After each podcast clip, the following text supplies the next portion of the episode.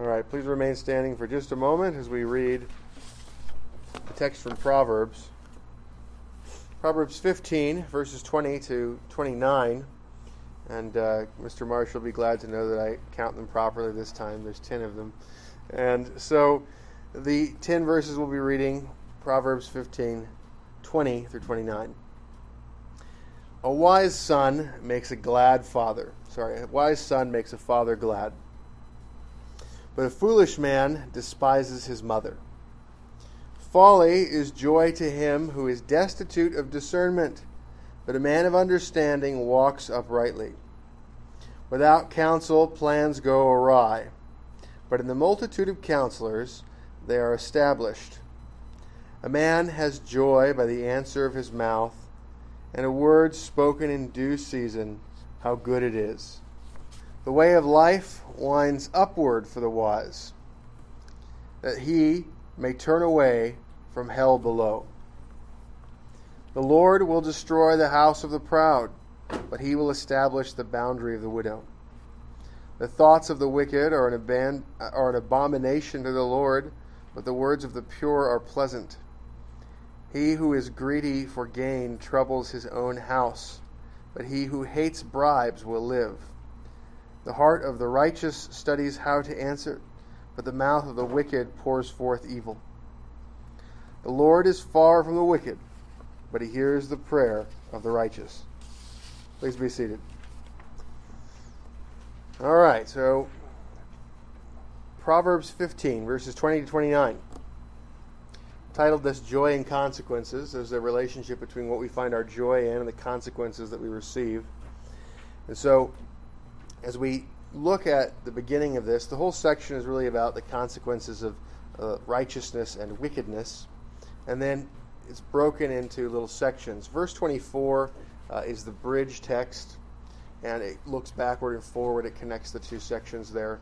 There's a little chiasm at the end, and the beginning part uh, is a interconnected section as well. So we'll look at the first section, verses 20 to 23.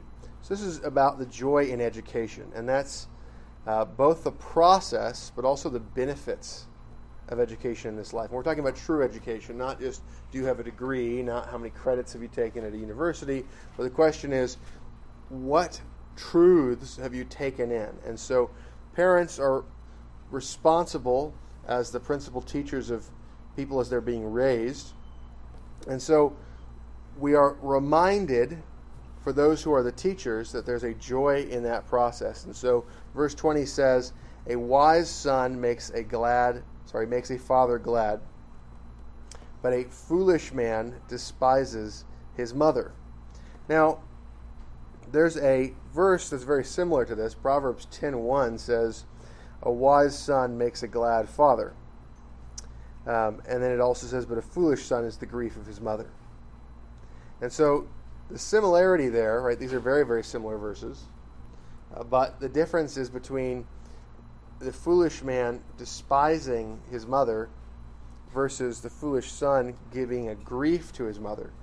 And so there's also this change of the wording from man to son, right? Son is in chapter 10, verse 1. And notice that this chapter 10, verse 1, this is the beginning of the collection that we're in. This is the beginning of the Proverbs of Solomon. So we've gone through the first nine chapters. Remember, that was the introductory section. And we got into the second collection. And the second collection is the Proverbs of Solomon.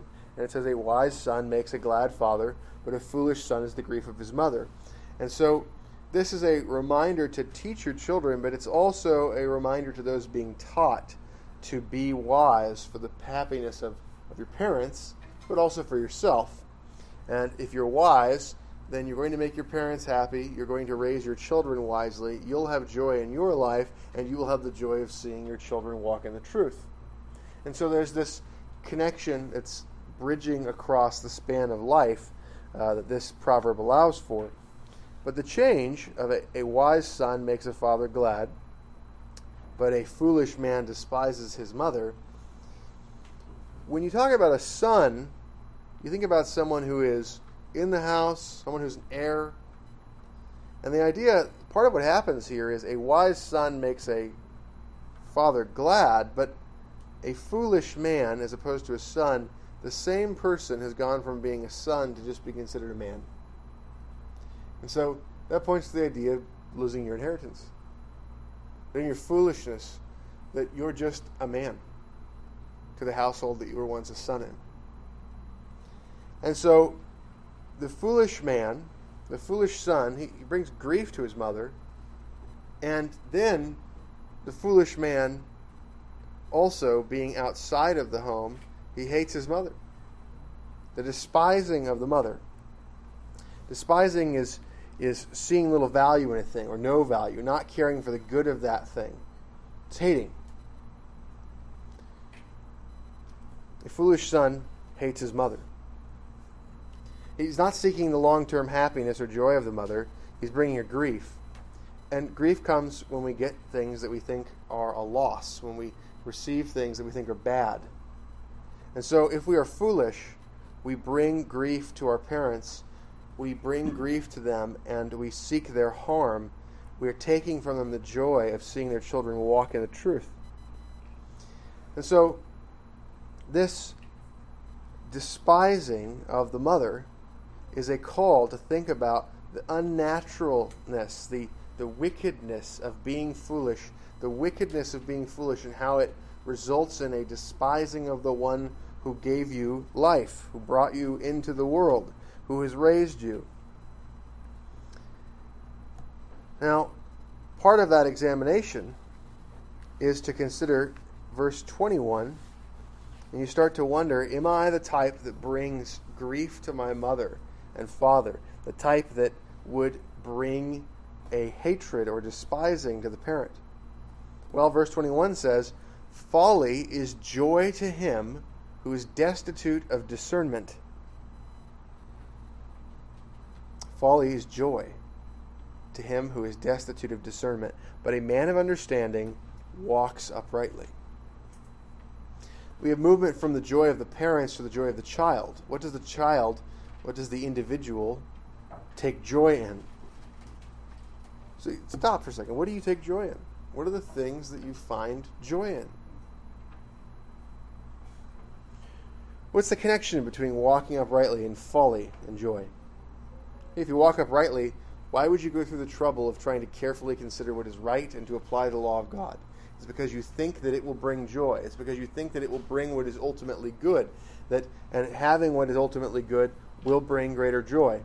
As opposed to chasing after immediate gratification, chasing after the short term and temporary pleasures of sin, right? The putting away of the things that bring immediate enjoyment for the sake of getting long term enjoyment. Folly is joy to him who is destitute of understanding. This isn't just some absurdity, right?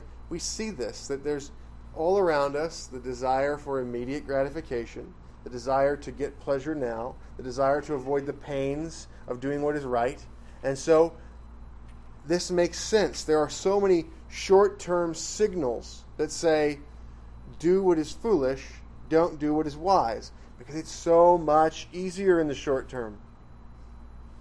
And so that short term enjoyment is why folly is a joy to him who is destitute of discernment. For the man of understanding walks uprightly. We always do what we most want to do.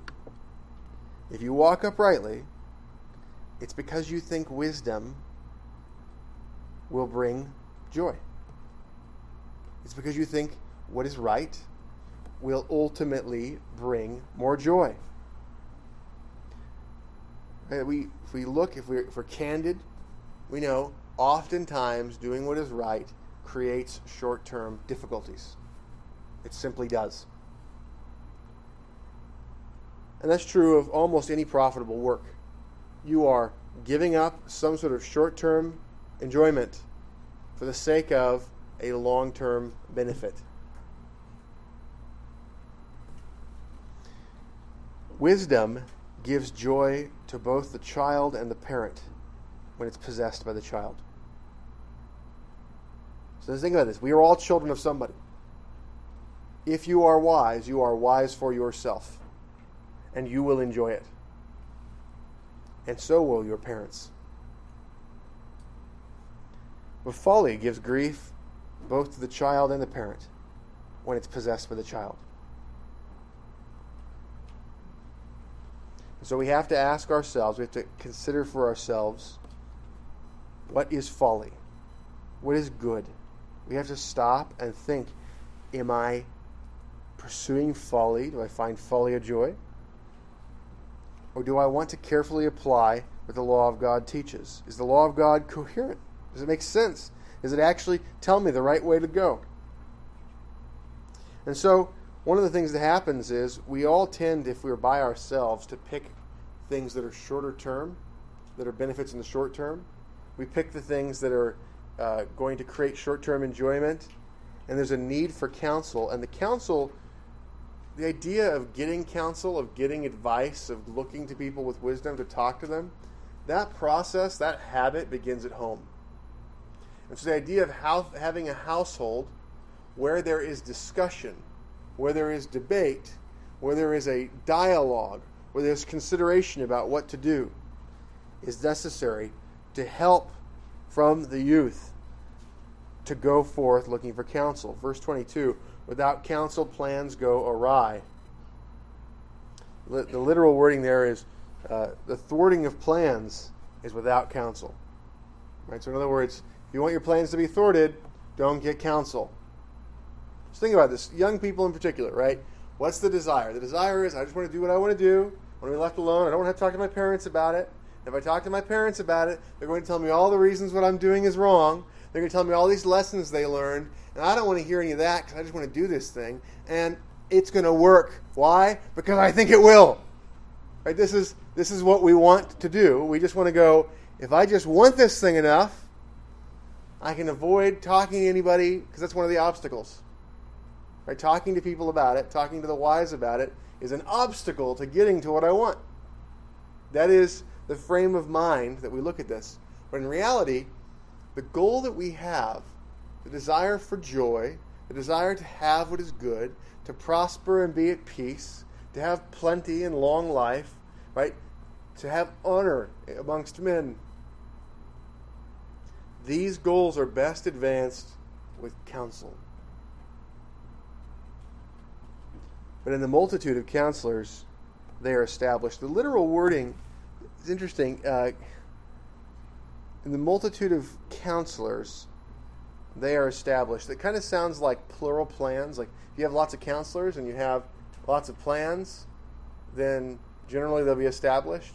In the Hebrew, what it does is it has plural for counselors and it has singular for plans.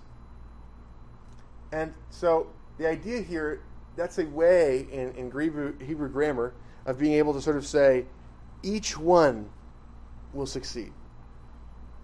Like, not just generally, but sort of this idea of if you get counsel, you can expect all of your plans to succeed. So that's very strong language. It's, it's something that, you know, you read that and you go, I don't want to say that. And I know lots of people who get advice and then particular instances of their plans don't work out. But the emphasis is there to try to say this is the best way to advance the success of your plans is to get counsel. So, without counsel is how you thwart plans. In a multitude of counselors, each plan is established. Now, the principal counsel we need to get is counsel from the Word of God. We need to have the Word of God the counsel of God stored in our hearts. And then we need to find counselors who are concerned about what the Bible says. This is very important. It is very easy to find counselors. Everybody wants to tell you what to do. Everyone wants to tell you what to do. Right? You can find so many books that will tell you what to do. The overwhelming majority of new published books are telling you what to do. Self help is a very big category the the the discussion about what it is that you need to do for your diet or what you need to do to look better and get that man or whatever the thing is, right? There's there's so much publishing of people telling you what to do. And stories are really people telling you what they think the good life is. Right? Their story world presents for you a hero who exemplifies what they think is good, and the consequences of what happens to their characters is them telling you here's how you should view the world and the expectations you should have. It's easy to find people who want to tell you what to do. But who are the counselors that care about your well being and have biblical wisdom? If a person doesn't know what the Bible has to say about a subject and they're giving you advice, they're just making it up.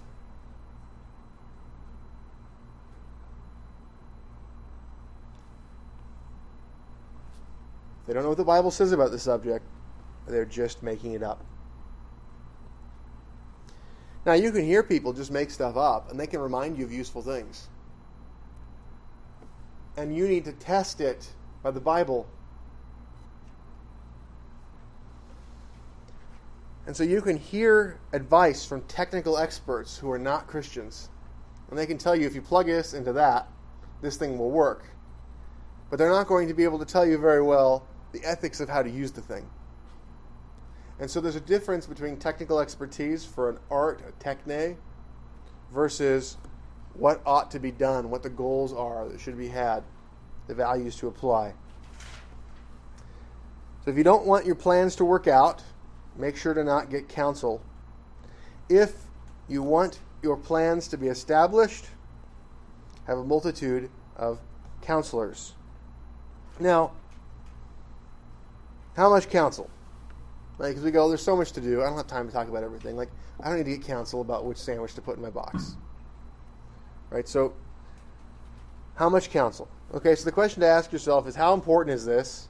How much wisdom do I have already from previous study on this? Have I had counsel about these things? Have I dealt with this a lot already? How clear is the problem and the solution? Do I have reasons why I'm unsure about it? How complex is the situation? How many variables are there? How many places am I just kind of assuming stuff and guessing? How up to date is my information? How many people are involved in this function? How many people do I have to work through? Are you, are you working through people who report to you? Are you, are you dealing with subordinates? Are you giving orders to your son? Are you giving orders to your wife? Are you, are you giving orders to people in an organization that work for you? You have to examine those elements of it the more complex, the bigger deal, right? The, the less you've dealt with it, the more you feel like you're kind of just assuming stuff and guessing. And the less up to date your information is, the more you desperately need to go and get counsel from other people. And so there are there are factors to consider there, but in general, if you're dealing with something important, you should have the tendency towards getting counsel. And if you're married, your chief counselor is your spouse. The two of you need to talk through things. Now, verse 23. You know, if you're if you're in your parents' household, your primary counselor is your parents. A man has joy, verse 23, a man has joy by the answer of his mouth, and a word spoken in due season. How good it is. Okay, so we, we start out with the wise son and how the wise son causes the parents to have joy. Now, if you have if you have joy in folly, then you don't have understanding. You don't know how things really work. If you have understanding, you apply the law of God, and as a result, you are walking uprightly. And so, how do we become wise sons? How do we avoid having joy in folly? Well, we should engage in the dialogue of counsel, discussion, debate, trying to gain understanding through discussion with those who are wiser than us. And one of the benefits of that, when you're getting counsel, oftentimes you're giving the opportunity to the other to give a good answer, a word spoken in due season. You're going to somebody who has wisdom stored up in their heart already, and you're asking them for that wisdom, and you're creating opportunity for them to speak that word in due season. And when they speak that word, it gives joy to them, it gives joy to you, and in receiving the answer and applying it and having that good counsel to be able to go forward, there's a joy for the parent who gets to observe as well. And here's the other thing when you get an answer that you were looking for, that you highly prized, that you needed an answer from somebody, and you received that answer in the moment when you needed it, the probability of you remembering that and the deliverance that that piece of wisdom provided is high. And that will be ready for you. It will be a word that is ready for you to be able to give to others. And so, by seeking the counsel of your parents and seeking the counsel of the wise, you give them the ability to have the joy of giving that good answer, and you are preparing yourself to be able to have that joy of the good answer. This is one of the attributes of, of truth, of wisdom, that as we gain it, it increases, right? The other person doesn't lose it. And when we give it, it increases. We don't need to lose it. In fact, our knowledge of it increases, and so does the one who gave it to us. And so that process of increasing in the possession of what is good, of wisdom. So a man has joy by the answer of his mouth, and a word spoken in due season, how good it is. So if you have wisdom, then you have counsel for yourself and for others. Wisdom is more valuable than and brings honor, power, pleasure, money, and the resolution of conflict. It gives all those things. It's better than those things, and it gives those things. Those are the things when you're trying to figure out that when you when you're really worried that your honor is going to be undermined or that you have an opportunity to gain a great honor. That's when you ask for advice. When you have this time when your power, your ability to do things is under threat or you have the ability to grow in it, that's when you likely go to get counsel. When there's this thing that you've been waiting for and you're worried about messing it up and not getting it, the great enjoyment of this thing, right? That's when you're likely to go and ask for help. Same with money. The same when you have a fight with someone you care about. Those are likely times to go and ask for counsel. And wisdom helps you to get and to preserve those things. There's a pleasure in receiving that answer. Right? When you have one of those things, they're in danger, and you receive that answer, there's a joy in hearing it. There's the pleasure in having it, the pleasure in giving. One of the things that happens, and when you get good counsel, it's valuable to do this. There is a pleasure in being acknowledged as having the answer and having brought about a change of course from the counsel that you've offered. Right? Isn't it a satisfying thing when you give good counsel to someone and they actually take it? And you go, Praise the Lord. You joy in seeing that. When somebody acknowledges it, when they don't just do it, but they even acknowledge it, and they say, You're right. I should do that. I'm going to do that. Thank you, right? That is a rare thing. It's a very rare thing for somebody to acknowledge that you are right and for them to say they're going to do the thing that you've advised and then to do it. Now, it's way better if they kind of don't acknowledge it and they still do it than if they don't do it. That's way better. But the best is when all those things occur. And if you do that, do you see how that would increase the criticism caravans? If you do that, do you see how that would increase the willingness of people to give you counsel? That you'd be a joyous person to give counsel to. You're increasing the rewards for giving counsel. And so, when you receive counsel and you respond in that way, you encourage the continuation of counsel, and you have the opportunity to get that as well when you're passing counsel along. And by the way, if we exemplify that, we're more likely to see other people do that to us. Now, there's a pleasure of seeing your reputation and thus your value increased by your giving of answers. A man is valued by what other people say of him. So if you give wise counsel and everybody goes, wow, that was wise, and talk about it and they share that as a good report, that increases your value. it increases your marketability. It increases the money you can make, the positions you can get, the willingness with which other people will do things with you. Those are all powerful things. There's a pleasure of peace, shalom, as a result of applying the answer. And so you get the joy of having received counsel and then doing what you've been advised to do and seeing that peace go into place. Having the right word at the right time can be monumental. For want of a good counselor, many a war has started. And because of good counselors, many wars have been avoided and many wars have been won. A person who has the right thing to say at the right time can dramatically shift the course of human events. And so, being able to speak ready words is very important. The time of learning and discussions when you have leisure are valuable for times when words need to be said. Right, so this idea of a word spoken in due season or in its time, how good it is. Look, that exclamation. You know, exclamation marks are relatively rare in the Bible. Right? This is an English translation, right? There's not an exclamation mark in the Hebrew. But that's a proper reality in terms of the interpretation. This is an exclamatory statement. How good it is.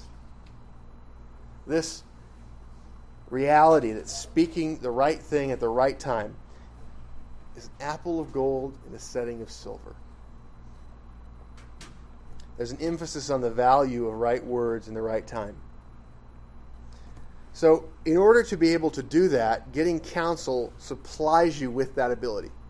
One of the reasons you want to get counsel is because it helps you. You get the wisdom of the wise around you, and you are able to take those words and to remember them.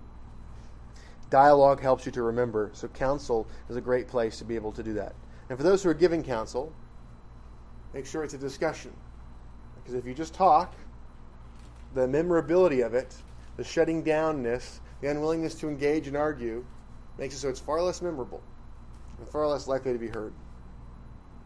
So, for those of you who are thinking about all the people you don't want to ask counsel from, wise people store up knowledge but the mouth of the foolish is near destruction. There's a value to storing up knowledge that makes it so you can give an answer in season. The heart of the righteous studies how to answer, but the mouth of the wicked pours forth evil. Studying how to answer. That word studying can be translated pondering, meditating. Right? Just think about how to answer. That allows for a ready word. In times of strife, the right word is often gentle. A soft answer turns away wrath, but a harsh word stirs up anger. And one of the amazing things about the words of the wise is the words of the wise are often like a hammer hitting the nail on the head. Ecclesiastes 12, verses 9 to 14, says for us, And moreover, because the preacher was wise, he still taught the people knowledge. Yes, he pondered and sought out and set in order many proverbs. The preacher sought to find acceptable words, and what was written was upright, words of truth. The words of the wise are like goads, and the words of scholars are like well driven nails. The only way to get a nail driven in really effectively, get it like well driven, is to hit it on the head. The words of the scholars, the words of the masters of assemblies, is literally the language. Okay, so, like the guys that would be elected to be moderators of presbyteries. Okay, this is the idea. This is the words of councils. The words of the wise are like goads, and the words of the masters of assemblies are like well driven nails given by one shepherd. That's because he leads the church into all truth. And so there is this pulling together. The words of the wise are the words of the masters of assemblies given by one shepherd. And further, my son, be admonished by these, right? The words of God and the words that are pulled together by the wise and the masters of assemblies be admonished by these words of making many books there is no end, and much study is wearisome to the flesh. There's a context to that verse. The point is, you need to study. You need to study the right words. Find the words of God and look at what the masters of ecclesiastical assemblies have pulled together. That those are the places to look first. Because there are so many things to write and so many things to read. But I'll tell you what, when you look at what the larger catechism had to say about the eighth commandment, it would be hard to find a more clear, concise, and thorough explanation of the duties of not stealing. Those masters of assemblies put together words that were hit right in the head. Further, my son, be admonished by these of making many books there is no end, and much study is wearisome to the flesh. Study the things that are going to be the most efficient. Study the scriptures and study what has been captured in the councils of the church. The Westminster Assembly has pulled together, assembled the best of what has been done by the church in its history. And so you look at that, and that's how you get mature that's how you get to the place of being a father, right? Is by studying those. That's the most efficient way to be able to grow is to study the scriptures and to be able to study what has been put together there in the confessional standard. Let us hear the conclusion of the whole matter. Fear God and keep his commandments, for this is man's all. For God will bring every work into judgment, including every secret thing, whether good or evil. Now, that's the conclusion of Ecclesiastes. And it's a book where he's searching and considering how do you get what's good. That, that's the whole point. Ecclesiastes is this wandering around and looking for what's good. And he finds folly in all of its categorical forms and shows why all of them are not satisfying. But he shows how God is satisfying, how God is lasting, how the purpose of man is to know God and apply that knowledge.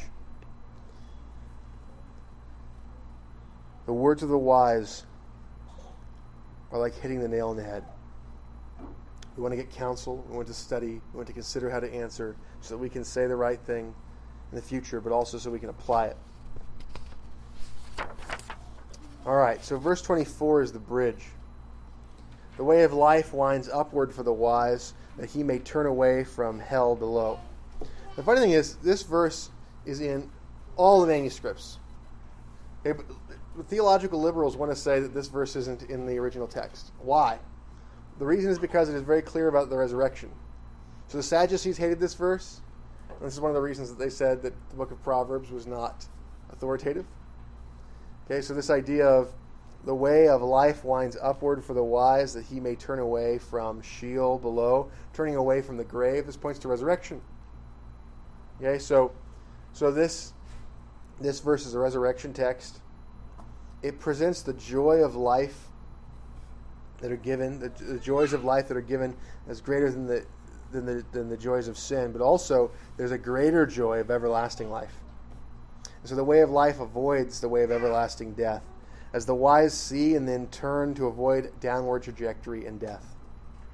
Okay, so Scholars want to strip this out of the Bible because they want to blame the Pharisees for adding it to fight the Sadducees, but there's no textual evidence for this position. They're just making it up. They just literally take this verse and say, this is too useful for the resurrection position, so it must have been added. So the funny thing is, it's also not only just as in the Masoretic text and the Dead Sea Scrolls, but it's also in the Syriac and the Targum. So it's just it's it's in the translations. So there's there's just a an overwhelming abundance. Liberal scholars like to just make things up, and that's why when you hear claims and they say things like, you know, Jesus never whatever, and you know nowhere in the Bible does it say, they just make things up. Right? They just make things up. Liberal scholars just make stuff up. I have run into liberal scholars that say things like, you know, Paul never asserts that Jesus is God. Like you can find Paul talking about Jesus being God in several places. Right? Uh, you'll have there are no assertions about you know uh, the idea that Jesus is God in other books, in John's books. John's books are abundantly clear. Remember chapter 20, verse 28. Liberal scholars just make stuff up. They do. That makes total sense. They don't believe in God. So they don't really think there's any consequences to lying. And it's a very popular thing to say negative things about the Bible. And nobody cares, nobody challenges them, and people haven't read the Bible. So this is in scholarship, and it's in universities, and it's all over the place. You run into this kind of nonsense where people just make up things to attack the Bible. And so if you look into them, right, never never take this by themselves, go look into it. And you will overwhelmingly find the absurdity of the claims and just go, how does this person get by with this? How is this published in a book? How does this person say this in a lecture and not get called out and lose their job? The way of life winds upward for the wise, that he may turn away from Sheol below. So it looks like they prosper for now, these liberal scholars. But they have to deal with Sheol. They can try to take the verse out. Sheol's still there. And they're not turning from it. They're twisting the Word of God. So the way of life winds upward for the wise. There's a double meaning in this verse. It's pointing to one, the way of life.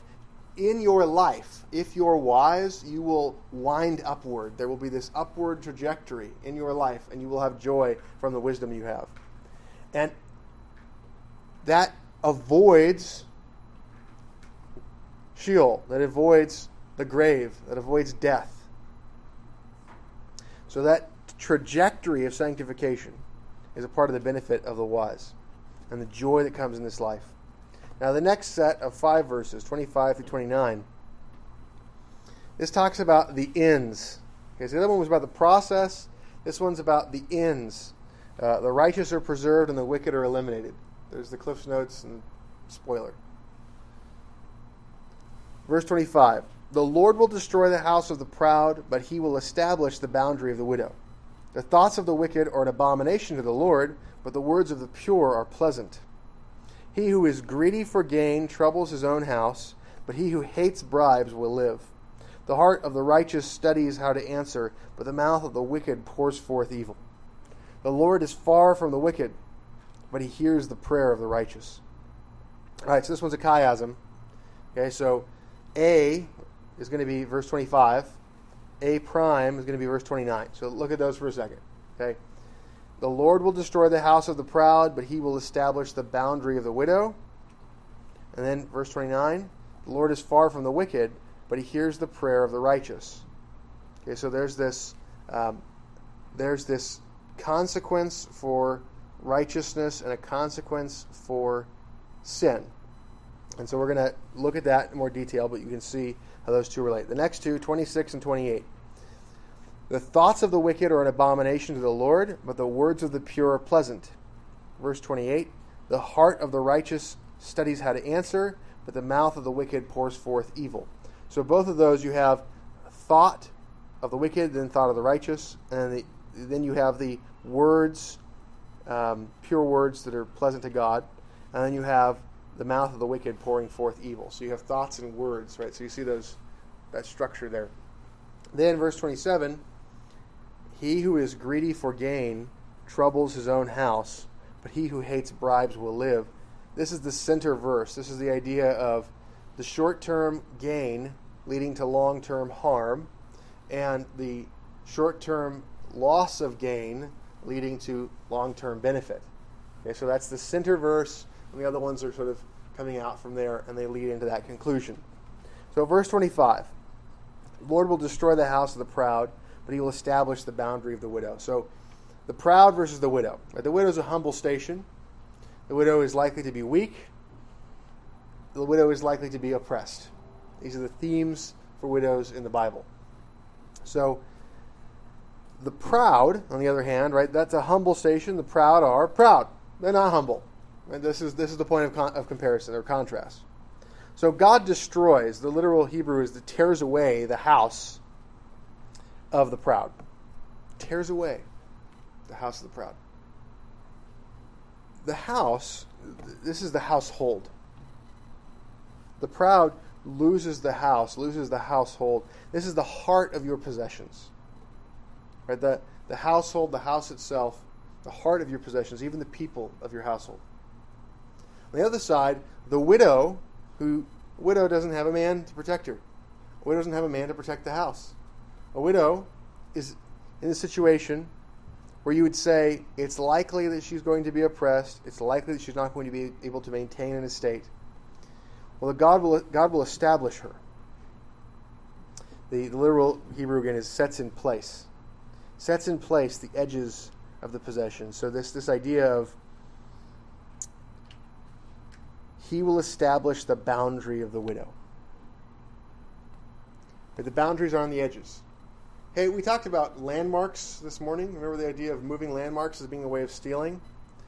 Who do you think, if you were greedy, godless, and you had a boundary of your own territory butting up against another territory, and you go, you know, that territory has a widow who can barely manage her estate, and she doesn't have time to come and check the edges of the territory.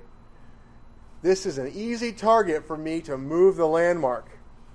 You get there and you can't move it because the Lord has established it. And now I'm joking, that's a memorable thing. I mean, perhaps the Lord did that to somebody. But this idea that you aren't going to be able to take away even the edges, the fringes of the humble's possession. The meek will inherit the earth. The, the boundary is set by God. The boundary is guarded by God. You try to steal from those who are weak, try to oppress those who are weak, God will avenge.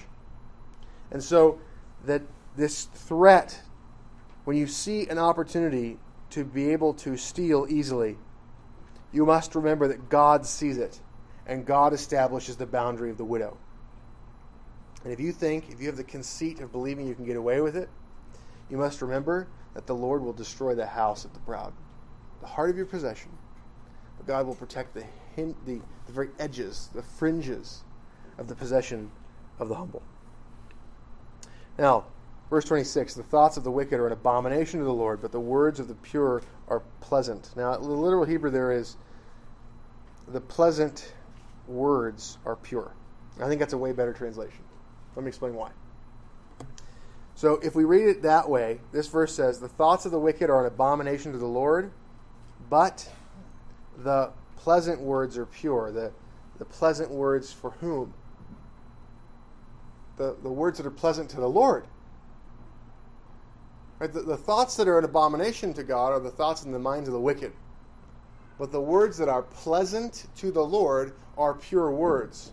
Therefore, make sure your thoughts are pure and make sure your words are pure. That word for pure is the word that's normally translated for like ceremonial cleanness or ceremonial purity.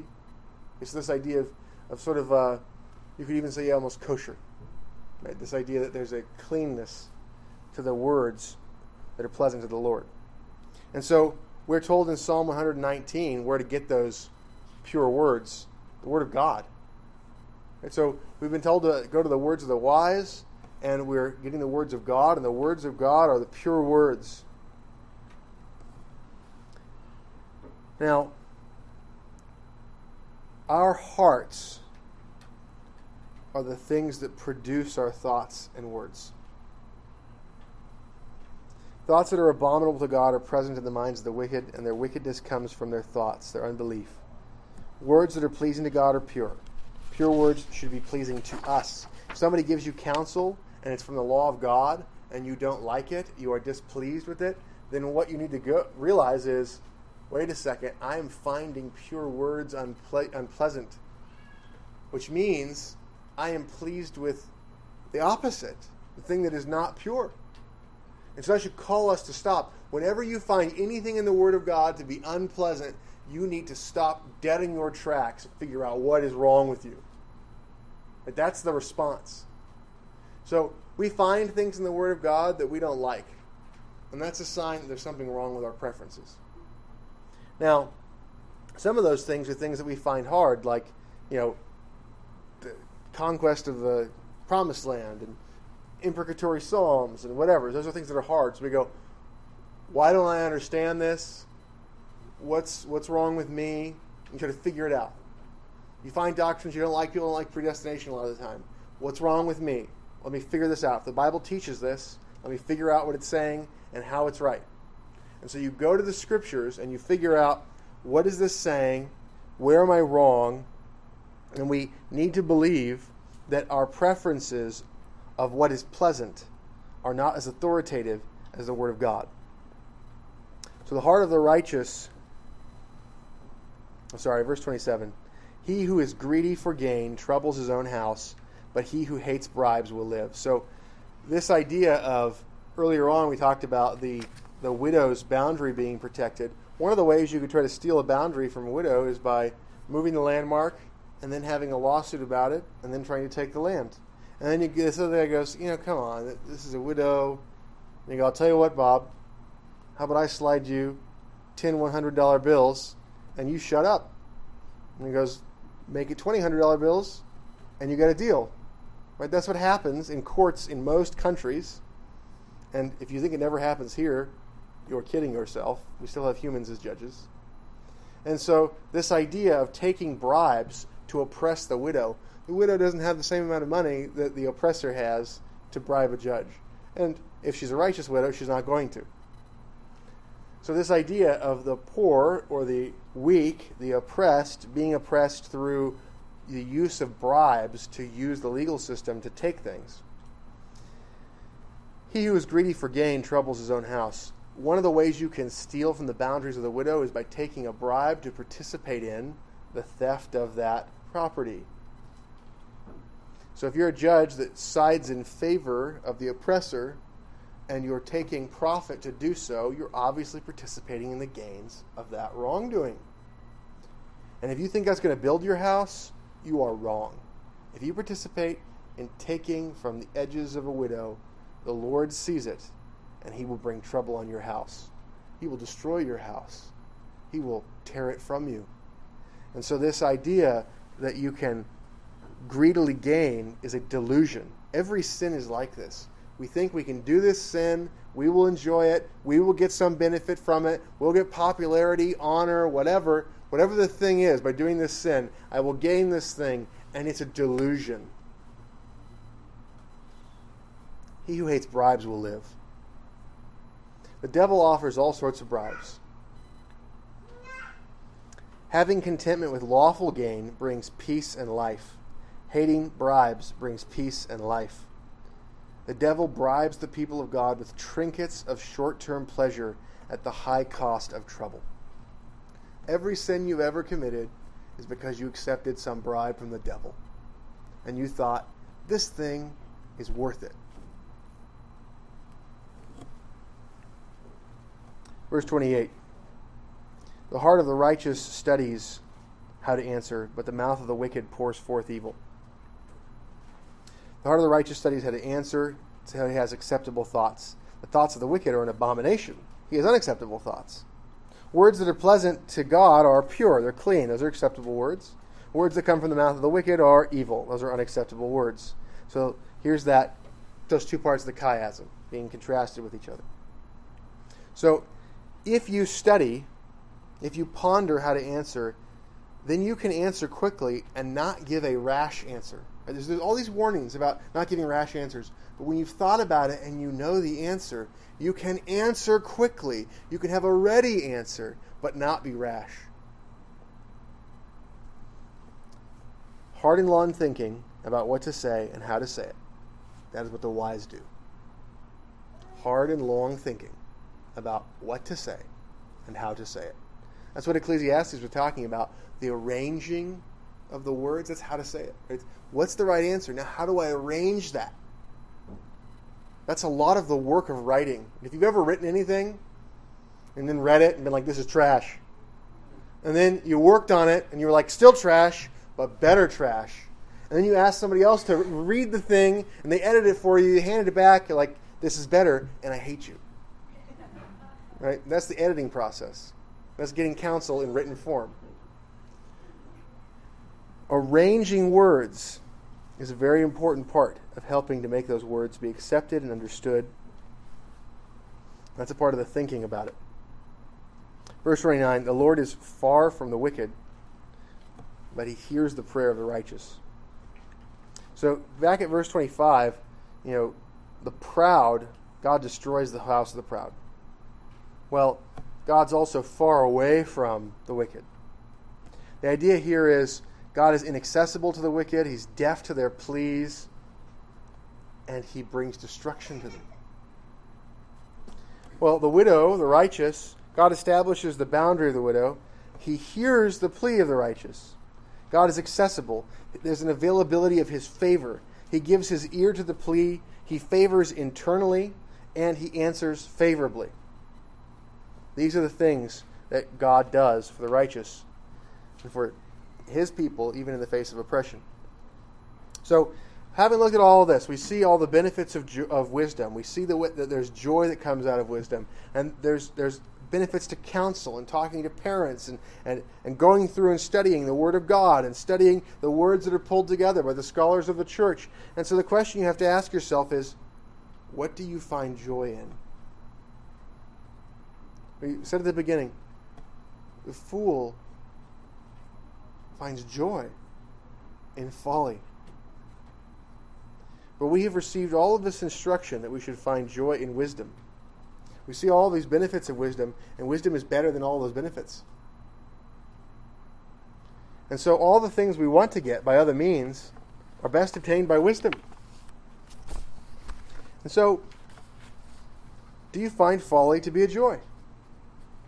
We all have folly that we enjoy to some extent. Right? That's the sinfulness that still dwells in us. Do we see this as bad and to be changed? Or do we lie to ourselves that the Bible condemns these things, but it really doesn't understand? The parents just don't understand, and the Bible just doesn't understand. And so as a result, what needs to happen is everybody needs to give me space for me to enjoy this sin to a reasonable degree.